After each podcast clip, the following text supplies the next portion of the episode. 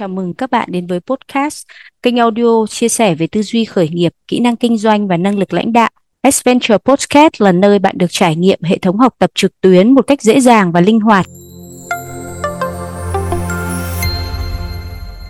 Các bạn thân mến, khách mời của Adventure Podcast ngày hôm nay là anh Kevin Nguyễn Kiên Trì.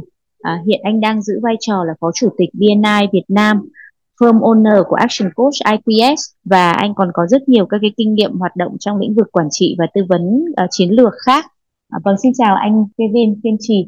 Cảm ơn anh đã dành thời gian với cộng đồng S-Venture ngày hôm nay. Câu hỏi đầu tiên S-Venture xin được phép hỏi anh đó là anh có thể chia sẻ về những quan sát trải nghiệm của mình khi anh làm việc với vai trò là nhà huấn luyện cho các chủ doanh nghiệp Việt Nam hay không ạ? Vâng, xin chào à, chị Nguyệt Anh, xin chào tất cả các anh chị đang nghe chương trình podcast. Trong cái quá trình tôi làm à, một cái người business coach và tôi tiếp xúc ừ, rất là nhiều anh chị chủ doanh nghiệp ở Việt Nam thì uh, tôi thấy uh, các anh chị uh, sẽ có những cái thách thức nhất định uh, trong cái việc quản trị doanh nghiệp của mình. Uh, đầu tiên uh, là tôi nghĩ rằng uh, chính là cái uh, cái tư duy của cái việc mà mình quản trị có chủ động hay không đối với tất cả những cái tình huống đã đang xảy ra trong doanh nghiệp của mình. À, tôi nói ví dụ như là khi mà xảy ra những cái uh, thách thức những cái uh, đối mặt ở trong doanh nghiệp á thì uh, đa số mọi người lại nghĩ cái vấn đề này nó đến từ uh, có thể là do bộ máy do nhân sự hoặc là do uh, chính uh, cái bối cảnh thị trường hoặc là do đối thủ cạnh tranh nó có những cái chiến lược gì đó.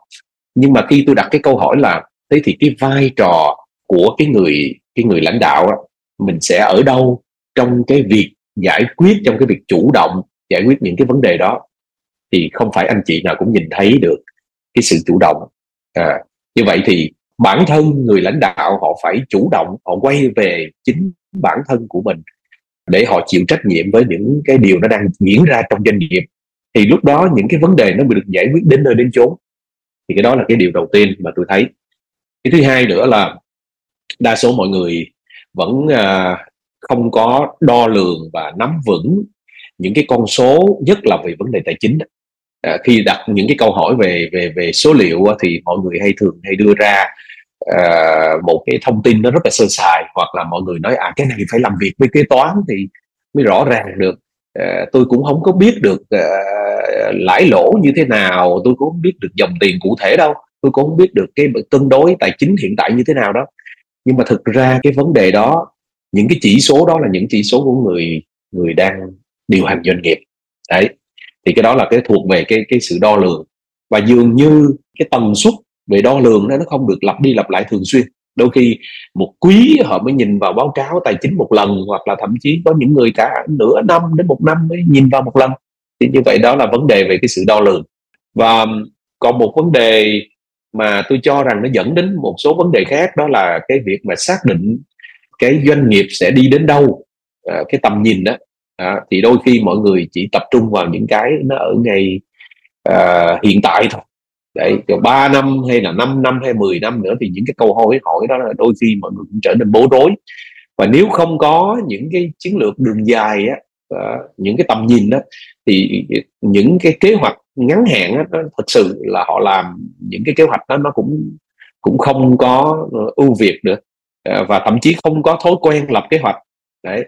Và từ đó thì nó dẫn đến những cái hệ lụy ví dụ như là à, không có sự chuẩn bị về hệ thống à, và cũng không có chuẩn bị về cái việc mà tuyển dụng những con người phù hợp hoặc là cái chất lượng tuyển dụng nó không cao.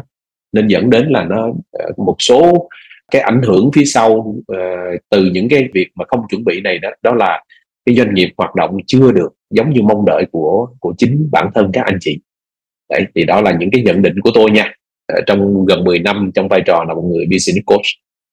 Vâng rất là hay ạ. Cảm ơn chia sẻ của anh.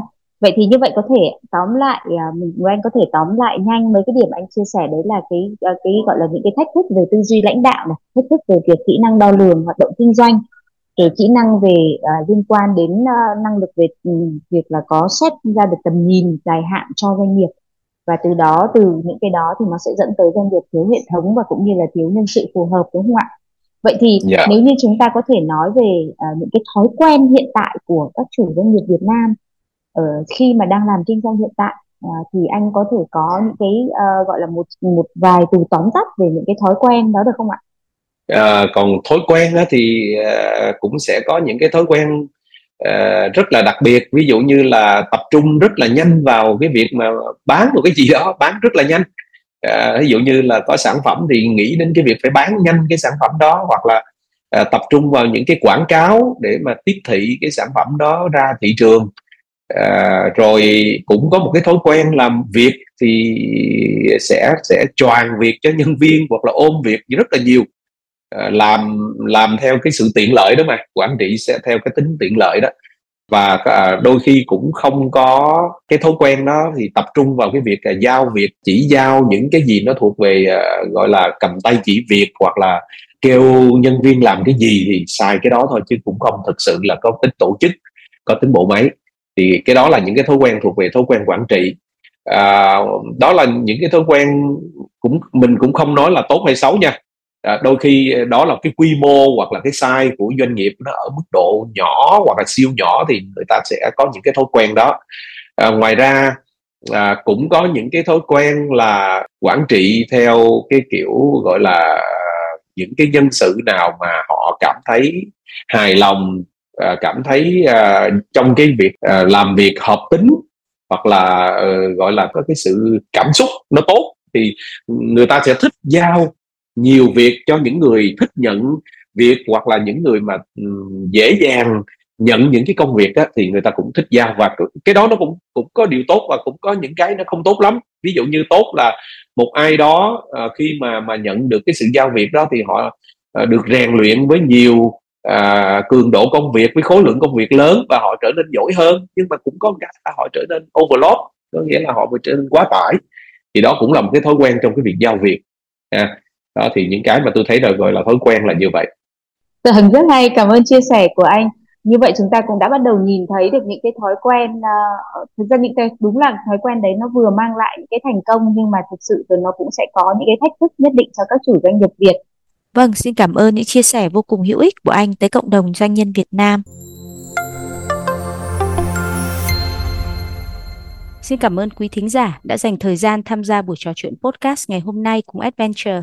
Nếu bạn có bất kỳ câu hỏi hoặc chủ đề nào các bạn quan tâm, xin đừng ngần ngại liên hệ với chúng tôi thông qua các kênh mạng xã hội hoặc qua email info@sventure.vn. Chúng tôi luôn sẵn sàng lắng nghe những ý kiến của các bạn để cải thiện tốt hơn chất lượng chương trình. Chúng tôi rất mong được gặp lại quý khán thính giả vào tuần tới trong một podcast hấp dẫn khác của S Venture.